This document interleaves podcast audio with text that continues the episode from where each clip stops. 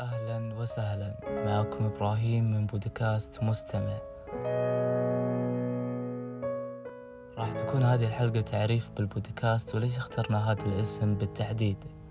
بالبداية بنتكلم عن فكرة بودكاست مستمع. أكيد في أشخاص حولنا ما يحبون يتكلمون حتى لو كان الموضوع بسيط. ومن هنا جتنا فكرة بودكاست مستمع.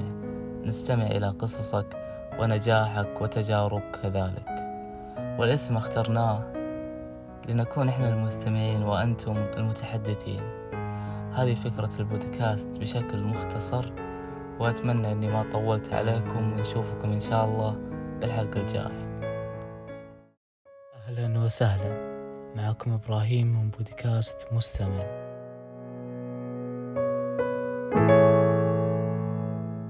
اليوم قصتنا بتتكلم عن فتاة عانت منذ صغرها.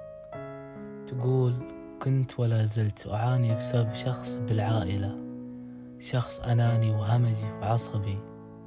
كنت طفلة المفروض ما أحس بشعور النبذ والقسوة بس حسيتها بسببه حسيت بالتنمر اللفظي والجسدي. كان يقول لأهلي لا تساعدونها لأنه مو مصدق إني أعاني بسبب أفعاله.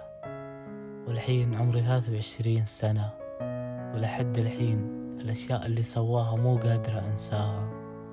كنت كل ما بحاول أتكلم فيها عند أحد يعجز لساني عن الكلام وأبكي.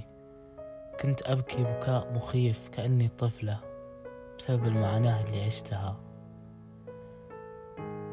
كان يفرض رأيه بشكل سلبي.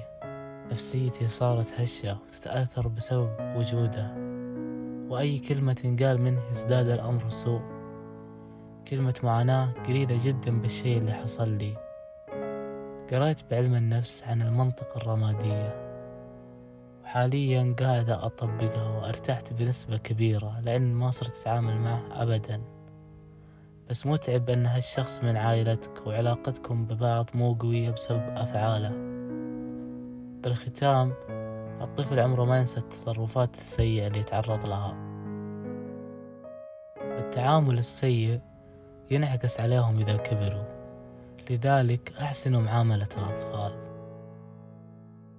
وإن شاء الله كانت قصة فيها عظة وعبرة واستفدتوا منها.